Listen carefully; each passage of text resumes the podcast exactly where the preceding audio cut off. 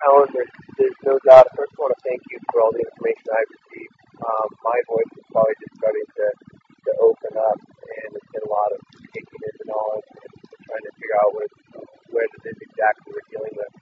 Um, it always seems to be that if you get into a philosophical discussion, there's the, the justification of a nation comes back to the days of Plato and the Republic. It seems as though in that was around 350 BC in uh, a city in, in Egypt, Heliopolis. Heliopolis, from what I understand, is the birthplace of the obelisk. The obelisk being something that's staring us in the face all over the place. Mhm. Um, how do you see that as being sort of maybe a position in time where the subversion of knowledge began to take place, and now, you know, I, I'm going to take that in the past and now look at sort of a present event and extrapolate and might see how it's fitting together. Um, they just raised at the Denver, yeah, Denver International Airport god of death um, for Egypt as a statue, uh, uh, Anubis hmm in the last month or so, and you know that airport has been commissioned by what is uh, the New World Airport Commission. There's no such commission that I know of that stamps with the Masonic uh, stamp of approval. There's a fat G, and what you and, and there's rumors of underground bases there. There seems to be a lot of rumors of underground bases, and there is uh, information that says that there was nuclear powered uh, tunneling devices that were patented in the 60s that can actually create tunnels and blast them over um, right behind them. So you would take maybe pieces of, of what I've thrown out there and just add your your uh, your take on some of that. hmm Of, of Egypt, how it would have fit into where we are at today, and, and uh, maybe extrapolate. Well, what we know about Egypt is that um, they ruled a good part of the ancient world for an awful long time. And Egypt uh, had varying different kinds of priests uh, specializing in certain areas.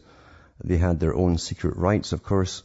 They had their different layers of writing um, that only initiates could understand. Uh, and they also truly believed, just like today, that um, the, the, the, the right for those to rule was in the blood. It was uh, hereditary, and that's why sometimes even pharaohs would marry their sister to keep this special, whatever it was, within the family lineage. Yes, uh, I'll, I'll just get off that for a minute and say, uh, Prince Charles recently came out and said he w- he believes now that God put him on earth for a purpose to save the world. I'm not kidding you. This is in the British papers today. But uh, uh, so back in, in, in Egypt's time, uh, you had millions of slaves really all, all over a huge uh, enterprise of many, many countries that were taken over, all slaving for a small elite. But they also indoctrinated the peasantry into the fact that the, the Eye of Ra was all around them, all seeing. It's like the eye in the sky. It's like satellites today. And the, they had the, the peasants believing that if they tried to run off, then this all-seeing God would know they were going to do it, know where they were. And psychologically, in other words, they trained them that they couldn't even escape. Um, whatever came out of Egypt is so interesting because the, biggest export of Egypt was revolution. And Pythagoras went there to train uh, and, and study. We know that uh, Plato went there. Uh, many of the, the aristocrats, the aristoc- aristocrats in Greece went there for their main education. Uh, Plato was initiated into the, the mystery religions, he said. Uh, we have the writings of Herodotus too, who talks about being initiated into them. He gives a bit more in his writings about it in his histories. And um, we know that they went on from there to uh, uh, possibly uh, the Middle East, to the next place for the next bunch of degrees, and their final destination was India, of all places. Uh, for even higher degrees. So you understand there was a mystery religion definitely existing uh, way back then in Egyptian times.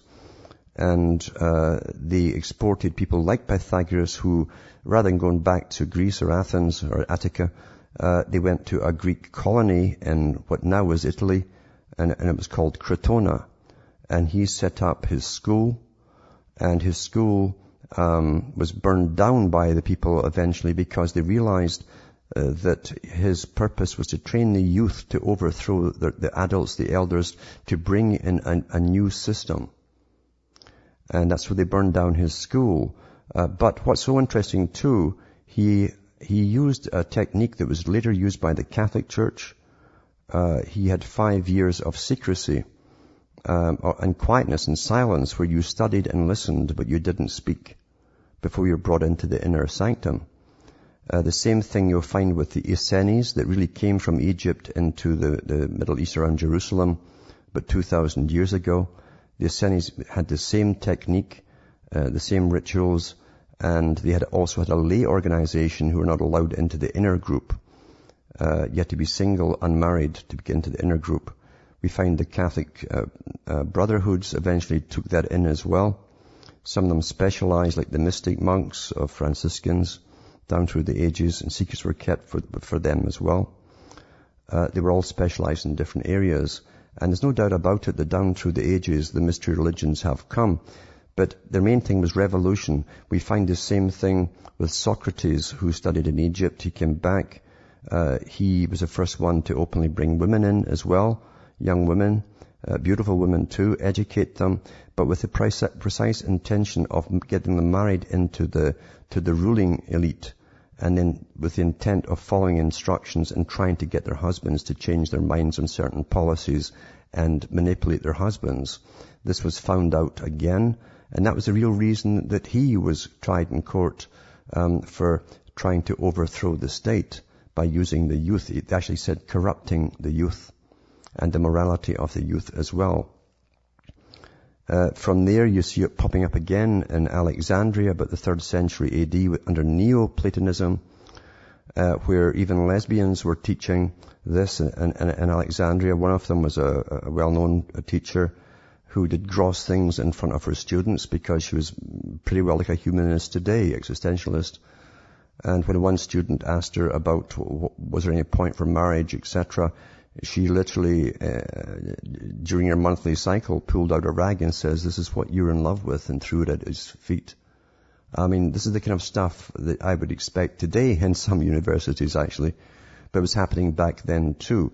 They were trying to, to, um, destroy everything that was beautiful, that people wanted, family life, that type of thing, to bring in what they thought was a perfect ruled, ordered society even back then and they played their hand down through the ages. And then they broke out uh, in Paris uh, under the guise of Rosicrucianism. Uh, at the time had pamphlets all over France. The one thing they, they let them, them know uh, to get members in uh, was that they had uh, knowledge of, very good knowledge of medicine and life extension. That was to attract people in. I don't doubt they did have uh, advanced knowledge because they, they were, knowledge is never lost, especially knowledges that help the elite themselves. And we know today, for instance, the, the, the, the medicine that the public have available to them uh, is really, to me, it's antique as to, as to what I've found out that they really have for the extremely wealthy. Uh, they're way beyond everything, even growing organs for the wealthy from their own stem cells. Uh, they've been doing it for quite some time. The public won't get access to this kind of stuff. Um, but you've had revolutionary groups down through the ages all working towards to bringing in this particular uh, society. Now, a lot of them, too, in the higher societies have always believed, as I say, that they are higher masters. Reincarnation was a big part of it during Blavatsky's day. Uh, the Rockefeller Foundation um, funds, still funds the Lucis Trust today. It used to be called the Lucifer Trust uh, down at the Rockefeller Plaza, the UN Plaza, I should say. That's where it is.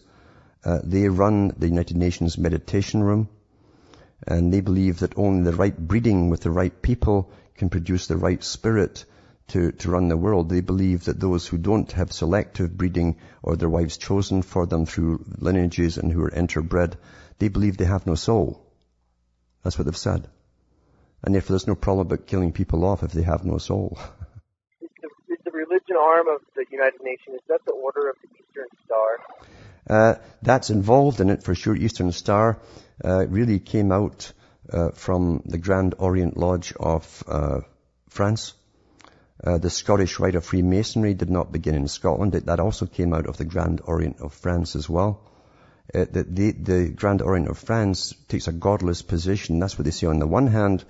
But on the other hand, they've got a, an, another higher religion and they don't mind accepting reincarnation of special people. Yeah.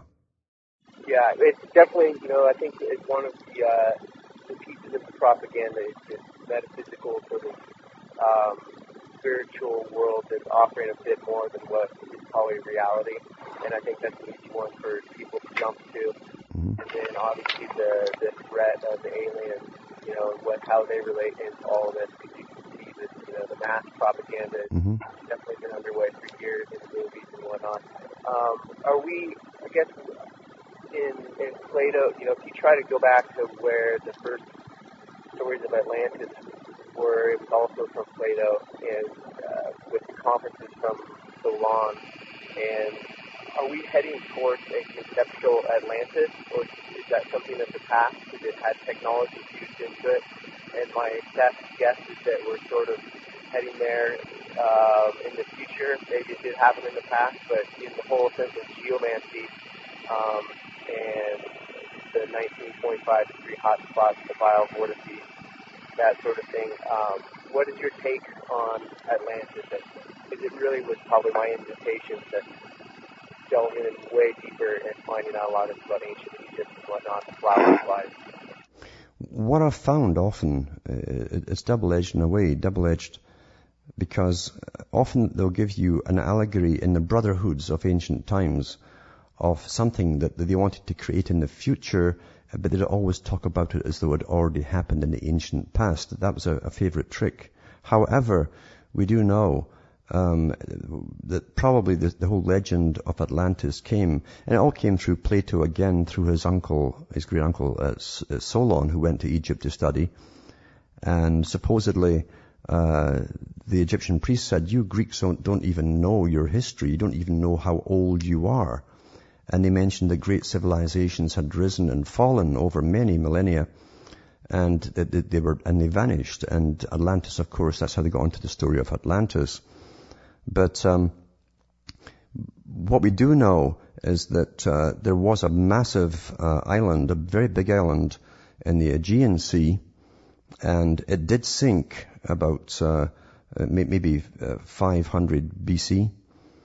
Uh, we know that for a fact because Jacques Cousteau, who is another New World Order guy, he did a very good video series on the excavations on some of the islands.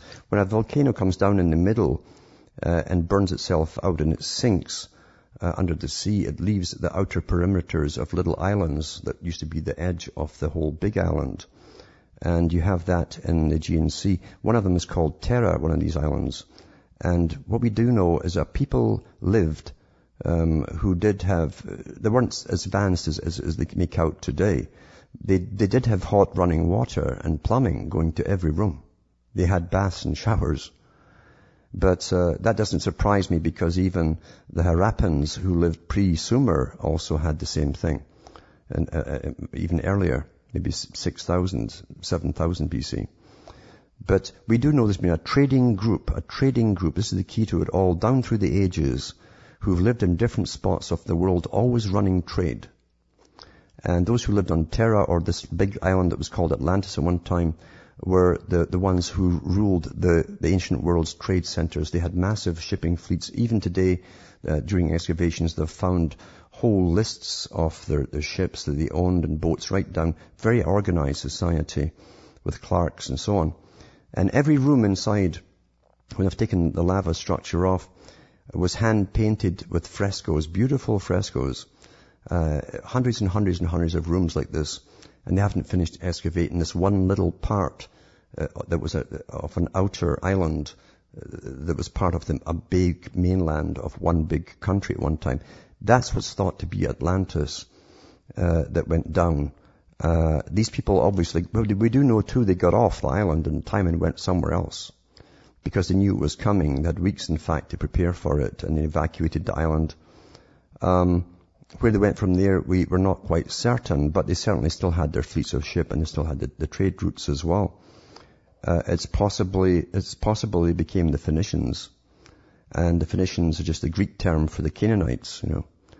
So, uh, there's always been a, a, big trading group down through time who've wielded incredible power, who also eventually brought in monetary systems.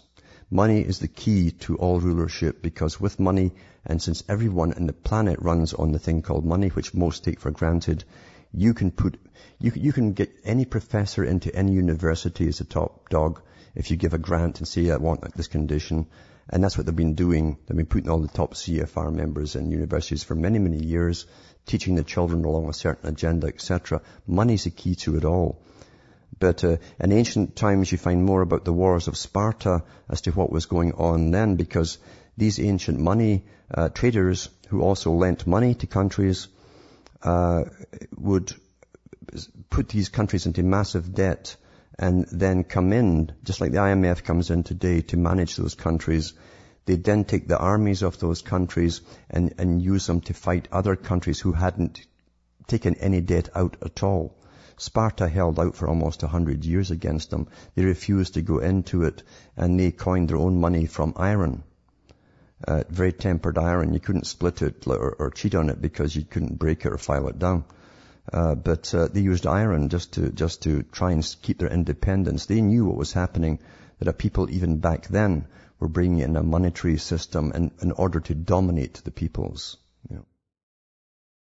Um, let's bring us back into the back into the future here. Uh, one of my one of my guests here would very much like for you to explain the United Nations how the United States is tied to it, where those strings go, and, and, and really how that happened. Mm-hmm. Um, why why are we so tied to it? Where is it, is it money? Is it, is it uh, just the corporate structure? How, how, does that work? It's all of that. It's money, corporate structure, everything.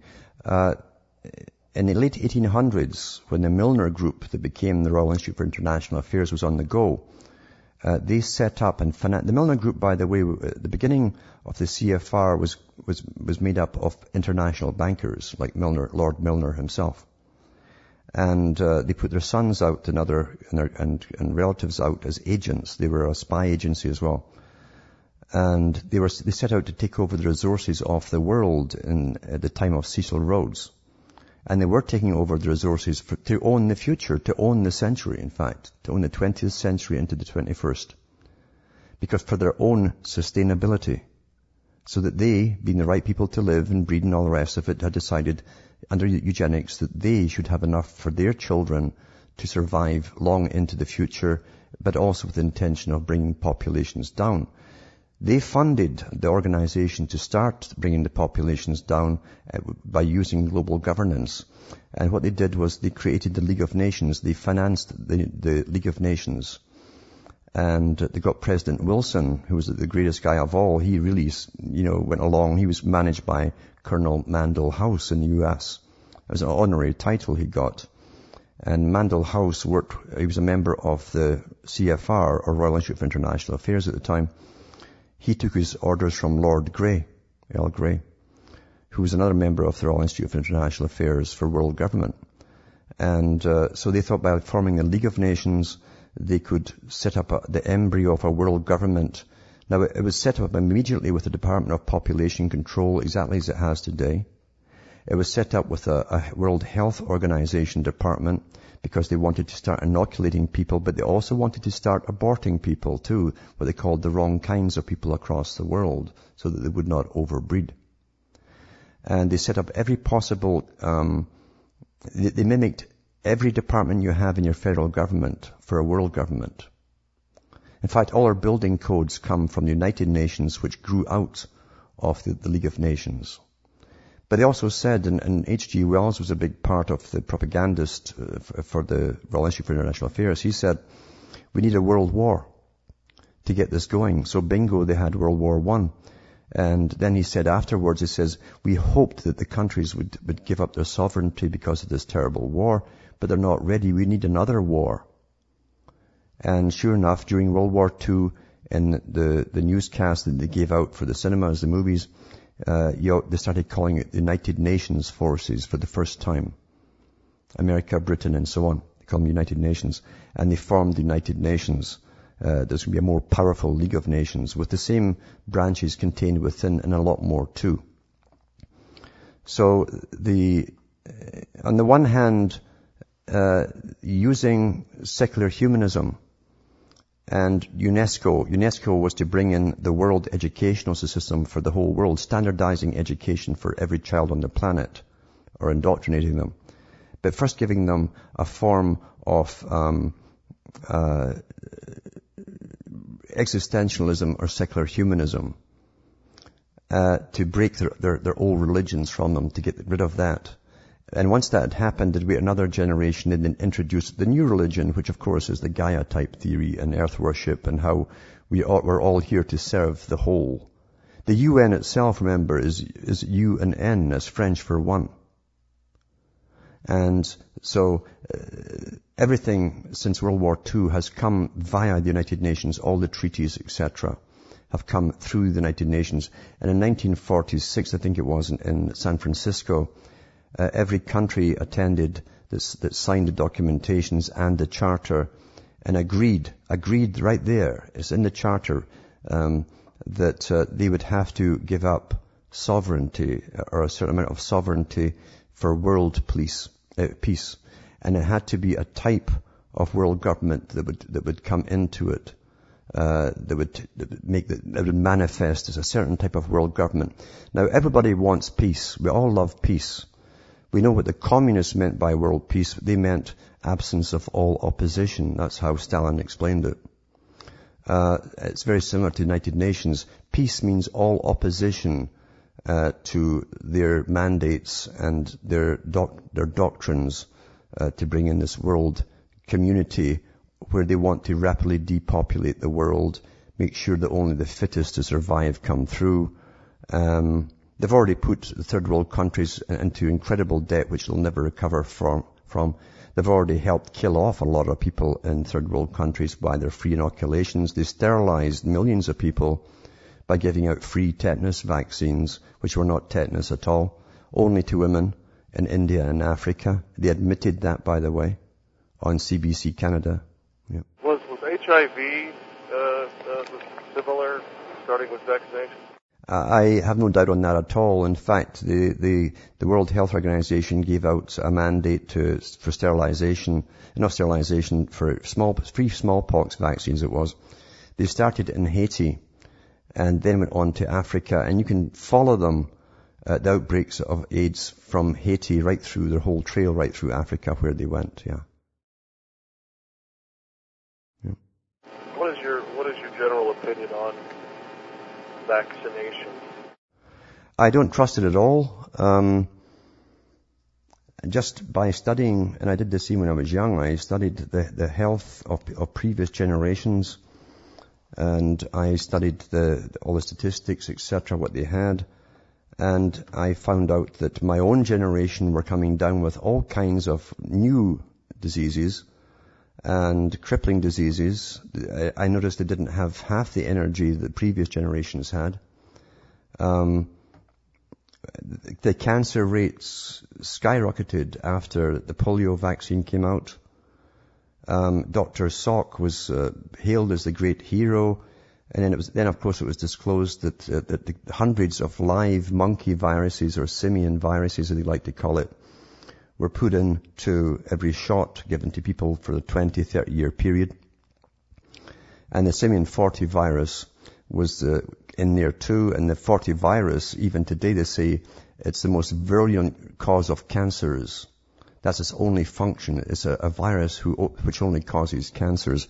And of course that whole age group are all dropping dead with cancers, you know.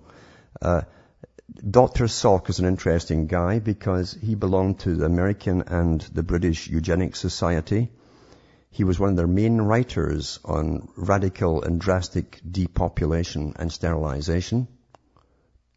And yet he turns around and becomes the champion to help people by giving you these polio vaccines. Well, yeah, that's right.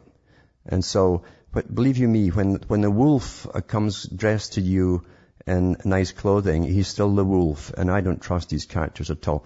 We've been taught to neglect our natural instincts by the media. And believe you me, if, if a man comes out talking about the, the need to mandatory sterilize millions of people, uh, or kill them off by any and all means possible, and then comes out to give you something that he wants to stick in your skin, where he knows it's got killer viruses in it, then terrible crimes have been committed here. But they've been authorized crimes because above him, obviously, uh, the Royal Institute and the UN, etc., knew all about it, and they're all for it. The UN has been caught out, as I say, they, were, they gave all these free tetanus shots out. Uh, they, were, they were weaponized. They carried something straight to the ovary, and the ovaries of the women got, got massively inflamed, and, and then were dead, literally dead. And they came out and admitted that on CBC television. And uh, when questioned by an interviewer, these two guys standing in front of the map at the United Nations says, "Well, we have to do it. If we don't do this, who is going to do it?" That was re- that's what that's all they said. Very arrogant guys too. Yeah. Um, I, I have to break in and, and really, really appreciate you. Um, I'm, I'm, I'm, I'm wondering. Um, a couple of years ago, uh, uh, Christmas time, I think it was, you picked up a uh, beautiful instrument and played it. Mm-hmm. And I remember you saying um, that, you know, please excuse me if I, you know, I haven't picked this up in some time. But I just, I guess I wanted to switch gears because all this very heavy, you know, subject matter is, um, although very important, um, I also uh, just wanted to let people know, and I thought maybe you could um, maybe let us know um, if we could ever hear you play.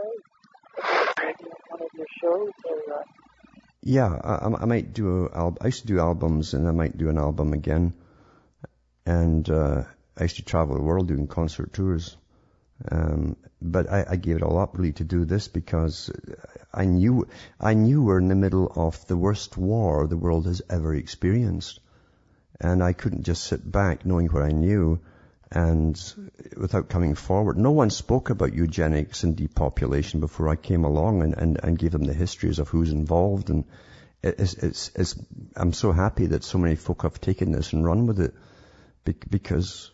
You know. You're growing in, in um, you know, importance in, in everyone that, that I mean, that, for anyone that, that tunes in or is curious about you, I think um, everyone would very much appreciate uh, more, and, and I know that I personally appreciate all that you do, but I just wanted to kind of let everybody also know that you're a, a brilliant musician. And maybe you can't divulge, but I know I heard tell that you played some session music back in the 60s. I played uh, and wrote songs too for big gr- groups and singers, and um, and also played live on stage at time with them uh, especially the first few times after I'd, I'd, written stuff for the studio until they got the hang of it themselves, yeah. Mm-hmm. Well, um, I'm going to just again say how much we appreciate you um, giving uh, your time and effort because we all know you could be doing uh, something for uh, money, I guess you say, but uh, you're a good man and thank you so much. I'm going to let uh, our uh, host here speak you. Thank you, Alan. Thanks for, for talking to me. Yeah. Well, you have some fans here, definitely. Um, listen, I, I want to give you a chance to uh, tell people. Uh, I see that on your website here that you have your 2010 uh, a course in deep programming. Mm-hmm. And I think that's very, very, very important. Uh, why don't you just give us a rundown of what you have on your website, what you've written, uh, some of the things, uh, especially your radio show, which you know I I personally just absolutely love listening to you. So uh, yeah, just tell us about your your your website and your things for sale. Yeah, I I wrote uh, very quickly too. I wrote um, a couple of books there and, and put actually three, uh, the first three, and then put them into one big book eventually, and, and another one too to do with ancient history. Uh, to show you the progression of, especially of the money system up down through the ages from ancient times and how they brought countries down by using money and took them over and uh, um, used debt even in ancient times to the present the same way as today. Um, I've also got lots of discs of, of the shows I've done. Sometimes there's 40, 50 per disc. Because some, I don't know how these long these websites will stay up. One day they'll just pull them, you know, with a law. that'll be passed and boom, they'll be gone. Um, so it's good to, to get these discs out there for, for future use. But, um, and even, even today, I, I, I love, I've got so much I'd love to churn out in books, but I never have time. Because what I'm doing here, and answering mails during the day and searching for the latest, uh, uh, laws that are passed and stuff. Literally, you start at eight in the morning, you get back into bed two or three the next morning. That's every day, and that's generally seven days a week. Uh, the money is, isn't doesn't flow in like like crazy. If I had time, I could certainly churn the, the books out to go even further with people. Um, but I show you in the books how to deprogram by in very, and by your reading process alone. You'll find that parts of your brain start to wake up that have been kept in a linear mode for so long because you've been trained that way. Uh, and and uh, you start to see things differently, many angles on the same thing at the same time, and it's like becoming alive again. Uh, when your your mind starts to start to race off in itself, you understand things, you enjoy the experience, as we should enjoy the experience of having most of our minds working, and um, you see through the cons and the tricks instantly of the things that are coming down uh, you understand for the first time. And I show you too uh, a lot of the coding that has been used in the past and is still used today because the big boys love to use symbols and coding even in the mainstream media as they mock us and laugh at us and leave messages for the other elites to to watch. Yeah. You know, boys, I, I, you know, I, I had this idea. I was going to ask all of the speakers, and I just totally blew my mind. But uh, if you had a top five book and even documentary or movie list, what what would that be for my mm-hmm. audience that they should read, that they can understand all of this stuff? I think they have to understand uh, the philosophies. Number one, uh, everything came through the philosophers, you know, the, that met, were meant to change whole eras and generations of people um, and how they've used philosophers to do just that, bend our minds, etc. And how the, the, the, philosophers are tied in, especially since the days of Hegel with Hegel, and how uh, National Socialism in Germany and communism in, in, Russia were really one and the same thing. They, were, they both had, in fact, they used the same posters um, in their early days. Hitler was was put alongside Lenin as the great hero, and uh, they were great friends in the beginning. They came out of Darwinism. Darwinism believes in the survival of the fittest and the best to live and rule.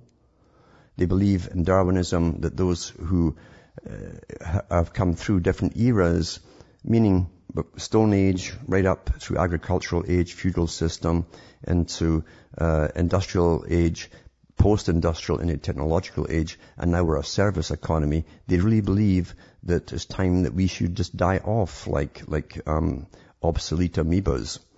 And that is the system they want to bring the world in today, where only the ones who are fittest to survive, and that's them, of course, the scientific elite, the technocrats uh, who are involved with um, uh, technology and who will serve the, the, the, the, masters who run the money systems. They come through into a new, lovely depopulated system where they'll still have enough resources to last themselves another few thousand years.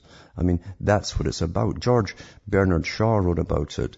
Now, he actually talked about getting a gas in the 1920s to kill off the, un, the un, uh, unemployed workers at the time on behalf of the Fabian Society. To understand it, I would go into Carroll Quigley's The Anglo-American Establishment. It's a, it's a must-get book where he shows you from the late 1800s how this group fomented a world war, and he was all for this group. He was the historian for them. Uh, to bring about uh, internationalism and world government. And how from 1880 they were fomenting uh, through their own media, which they all owned, by the way, the Anglo-American establishment.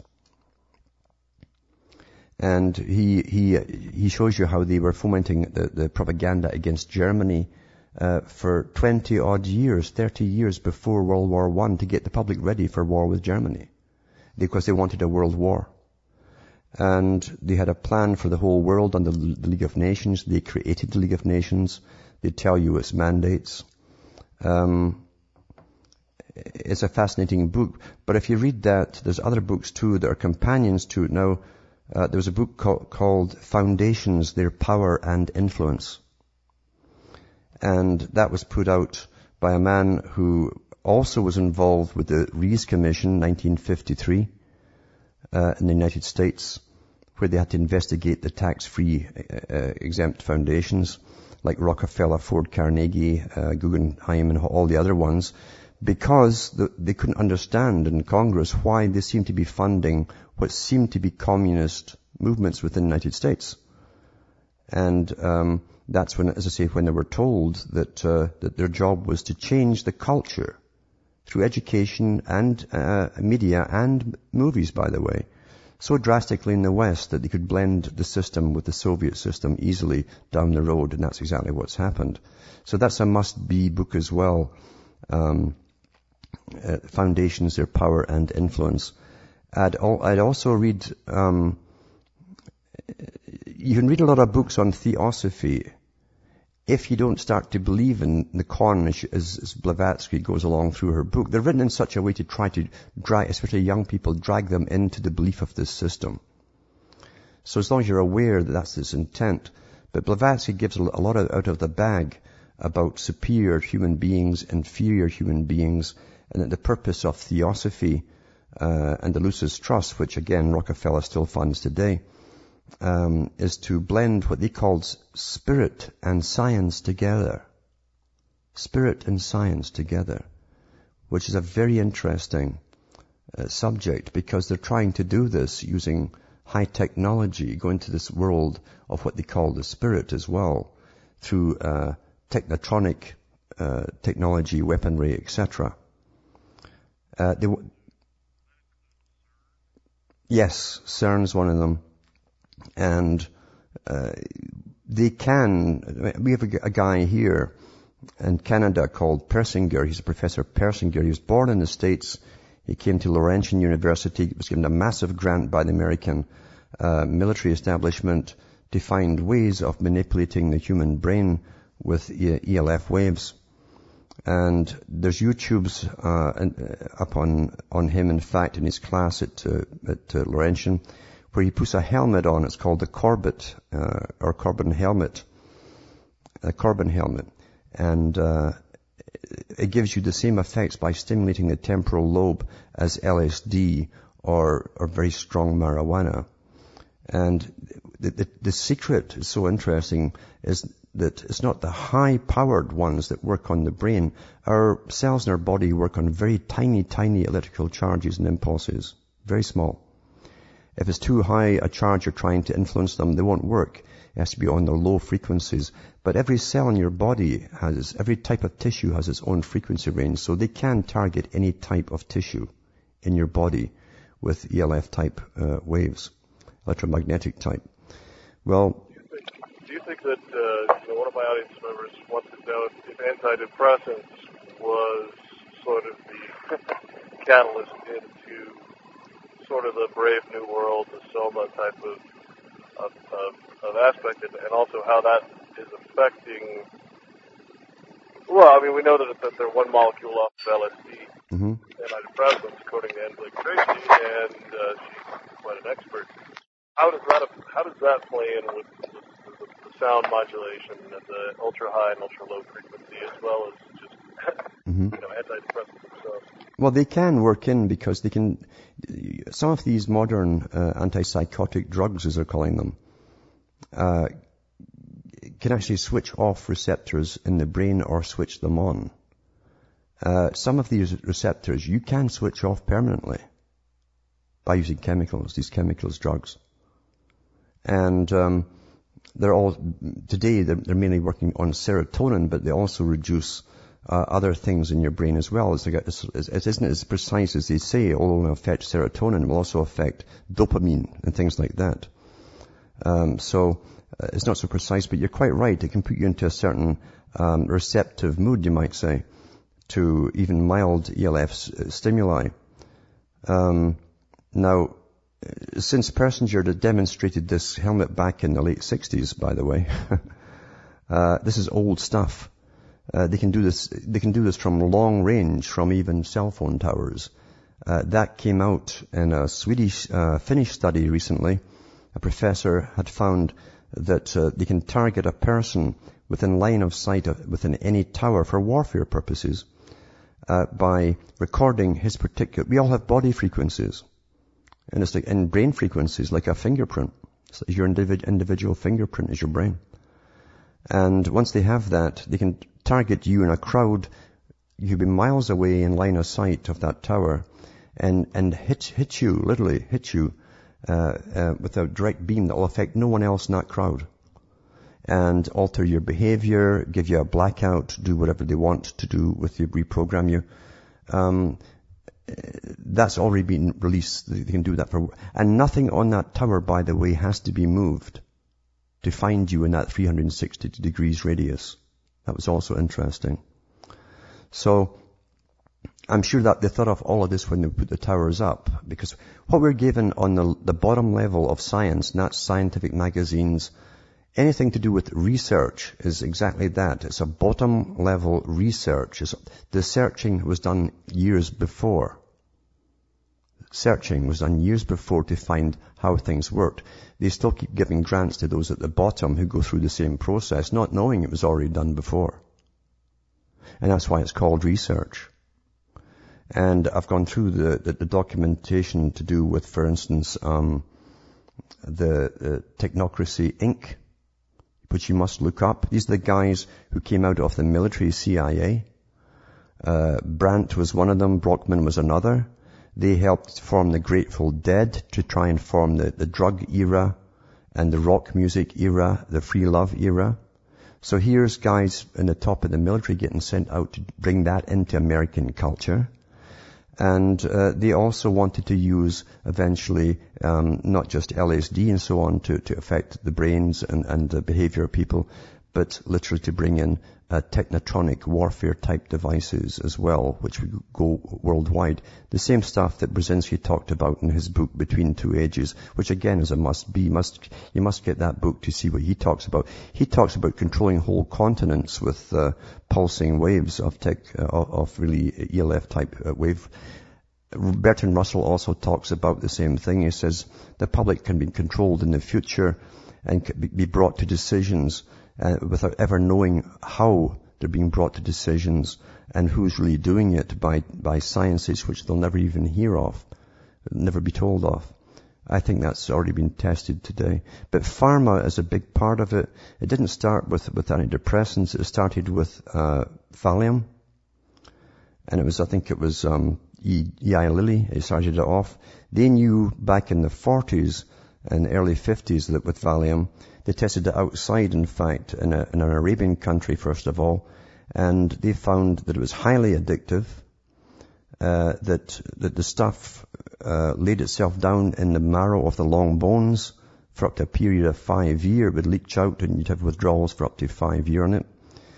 And yet for 40 years, the, the drug industry, when they brought it into America and were throwing it around like, like candy, uh, they said that, oh, it's all psychological addiction. There was no physical addiction whatsoever, even though uh, everybody who worked in emergency rooms could see the people coming through withdrawal and going into physical convulsions with it. Uh, that was the start of it, was the Valium drugs. Now today, because Valium got such a bad rap, because folks started to understand what it was doing to them, uh, they have a whole bunch of drugs coming out of Valium, but they've renamed them all so that you don't think it's Valium. You know, you have you have a whole bunch of uh, drugs that, that really are still Valium out there, highly addictive. And remember too that Bertrand Russell and um, you also had the brother of Aldous Huxley, had Julian Huxley who worked at the United Nations um, on UNESCO to create the world education supply for the children, um, or system for the children. He, all, they both said that they would use pharma. Pharma would, would start to take, to take a bigger and bigger role in managing the minds of people. Uh, Aldous Huxley, the brother, and remember these guys were all descended too. They're all relatives of Darwin, by the way. Um, who wrote Brave, Brave, New World was Aldous Huxley. He said that um, pharma will, will, have a big, big part to play in all of this. He says people are unhappy anyway. Really, he most people are unhappy What he doesn't mention is he and his elite boys make sure you're, you're kept in a state of fear with constant change and crisis and all the rest of it. So their idea was to, to make it so unbearable to live in a system where you've got threat after threat and fear after fear that people will turn uh, uh, for some relief, mental relief, and then they'll all be on drugs. Uh, and the, uh, what was the name of that Brzezinski book again? Uh, Between Two Ages. Between Two Ages. I've got another question here from an audience. Hi, uh, this is probably going to sound pretty shallow. Uh-huh. Um, but who, who do you think is going to be uh, the next American president? Obama, or do you think if, if Ron Paul became president, that might make a difference? I myself am so jaded with politics. I've watched the cons for so long. Um, and I also know that I don't care if a person could be parachuted from heaven uh, to become president, they'd kill him. These characters who've run this world for so long, this is from World War One, remember, to the present, this new system, uh, are utterly ruthless. They'll stop at nothing to get their agenda through. They will never say, okay, I guess the game's up, we'll just go home. That won't happen. And so uh, one man can't change this system. Uh, number one, it's the same in Britain. Britain proved this, in fact, with their boys. They placed their, their, their own agents from the Royal Institute of International Affairs and CFR in all the top positions for life, basically, over the military, the navy, um, um, all the major departments of trade, etc. And if these guys give you no cooperation whatsoever, I don't care what you try to do, uh, they'll ignore you. It just doesn't work like that. And a president, by the way, to, in today's system and, and government today, uh, he, he can't even learn everybody underneath him in all the departments, at the top of the departments. There are so many departments, he'd never even, by the time he's leaving his term, he hasn't even learned half their names. Never mind pretending to run the country. The advisors behind him are more important. These guys know what their job is. And they know the agenda, the world agenda. So, so I don't see one person coming. You literally need to, to uh, have the military surround him at all times. No, and I'm not kidding about that. Because we're up, we're up against people who've planned for over a hundred years and have worked over a hundred years to bring this in. They're dedicated. They're fanatical. And uh, they're not going to step aside because they think someone's going to change their way and, and just go home and and start knitting or something. These guys are ruthless. So we got one time for one more question, and we're gonna have to wrap this up again. We really appreciate you doing this for us. Yeah, thank you for touching base, Alan. Um, my question is twofold. One, I'm wondering what your take is on Denver International Airport, mm-hmm. and also I heard you touch earlier on CERN Laboratories and the Hadron Collider. I was wondering also, I didn't hear um, specifically what you're saying about the Hadron uh, collider. Forgive me for pronouncing it wrong. It's all tied in. I know the Denver International Airport. I've seen so many of the, the photographs from inside there. So what you're you're seeing there is a story when you follow the, follow all the pictures, right down to you all these international children, multicultural, the whole bit. Happy. You've got other children in coffins. I noticed as well, and uh, uh, uh Freemasonic symbols everywhere. Um, it's like the old Masonic temples. When you walk through some of the buildings, in fact, which are temples, and even some that are made for the public to walk through, uh, you're actually walking through a ritual. Walking through it is actually a ritual. That's what they'll tell you. And uh, the symbols above you uh, all form pictures and part of the story, and you're walking through a, a living ritual as you go through. If you understand everything you're seeing there and really think about it, you, will understand what they're telling you through the whole story, the picture line book that you're walking through of to do with the future. And it's mainly children, they outdo the adults. They're telling you too, by the way, that this is part of the new man, the children, the new generation who are so indoctrinated, they will go along with it all, they'll be happy, that's what they're telling you. But there's no, there's no happy adults anywhere to be seen with smiles anywhere. They're gone. Now, no doubt at all, they, they built underground bases. You're quite right. The Rand Corporation was the first one to come out back in, oh, years ago. uh, in the 60s they came out with their big boring machine. They could go through any kind of rock 24 hours per day or night at five miles per hour at that time. Uh, it was in the Canadian papers here back in the, the early 90s. They were using those same machines to create an underground tunnel from Pigeon Lake uh, in British Columbia uh, all the way under the sea to come out inside Russia next to another lake, by the way. That was mainstream major newspapers here with, with the guy who designed the tunnel and so on uh, as the author. Uh, and, and then I never heard any more about it. I presume they've done it. Um, they have underground uh, links between certain cities already uh, with little, little, advanced little tube uh, train things that whiz through them. Um, interesting to, to me, in fact, Highway 69, which is designated to be the new highway for NAFTA, they built a new one. A new Highway 69 passes me quite close. As we're demolishing the old roads um, next to it, they found an underground bunker made in World War II that could that was meant to sustain uh, hundreds of people, I guess VIPs, from up to up to a hundred years or more. They've always, the, the, elite have always been at this kind of game to make them, make sure that they can survive through anything at any time whatsoever. Uh, the, the Hadron Collider and things like that is, it's not the only one. There's one here near me at Coniston. And that's supposed to also be the world's largest underground. It's underground. You can drive through Coniston and you won't see an entrance to the underground place, even though the television will occasionally show you a picture from inside it. Where you get into it, I have no idea. I've never seen a photograph. I've never seen a, an entrance, you should see, when I drive around that place. So probably the entrances are miles away to get into that underground one. However, they're talking about uh, splitting things down to, to tiny quarks and, and so on, uh, things smaller than, than atoms. And uh, partly for weaponry purposes, no doubt whatsoever uh, partly for, for propulsion for high-tech um, uh, future NASA um, spaceships and so on. Because if you can use that and, and, and use matter, uh, break things down into quarks and, and eject that at high speed from any nozzle, you'll go, you're going to go forward at an awful, awful pace.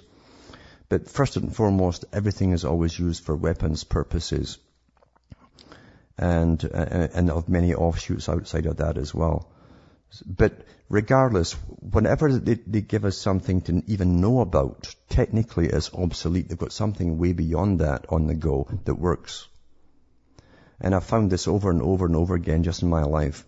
Uh, I'll give you a, a, good example. I mean, the gene itself, the human gene supposedly, wasn't discovered until around the, the, the late 70s or uh, and Watson himself, by the way, it's, um, uh, Watson was, was, has a very interesting history of relatives if you go into who, who they are. uh, but he came up with the double helix for the gene and supposedly then they could, with the electron microscope they could actually see the genes, etc. And before that, they were just a theory that they existed. But I was reading a book by one of the, the most famous mathematicians it was his own biography, and his name was Rutherford, and he wrote a book about 1920. And he said, this is the guy who went to the pyramids in Egypt. He was sent over by the Royal Society to take the exact measurements and so on.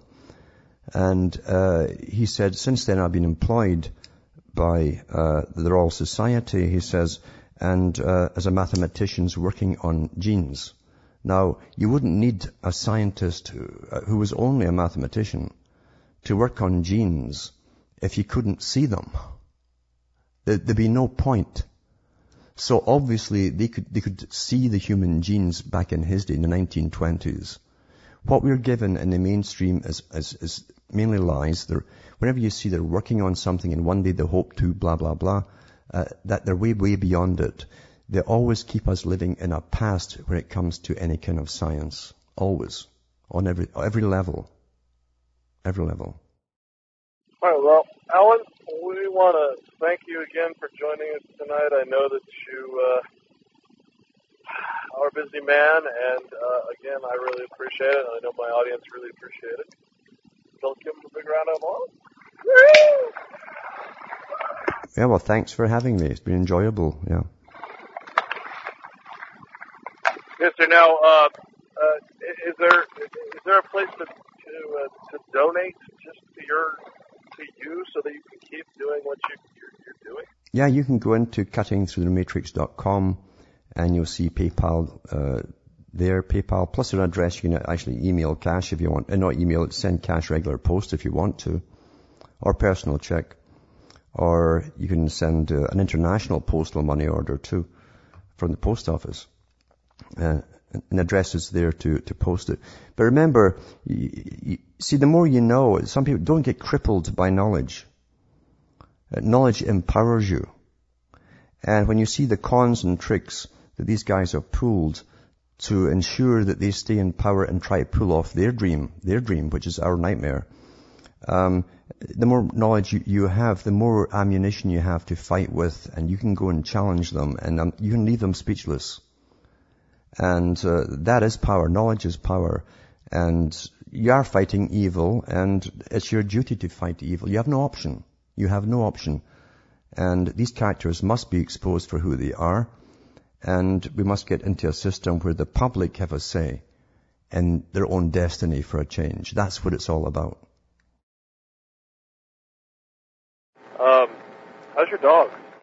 Oh, Hamish is just great. He's he's healthy and uh, strong, and uh, he doesn't eat that awful dog food that kills him from China.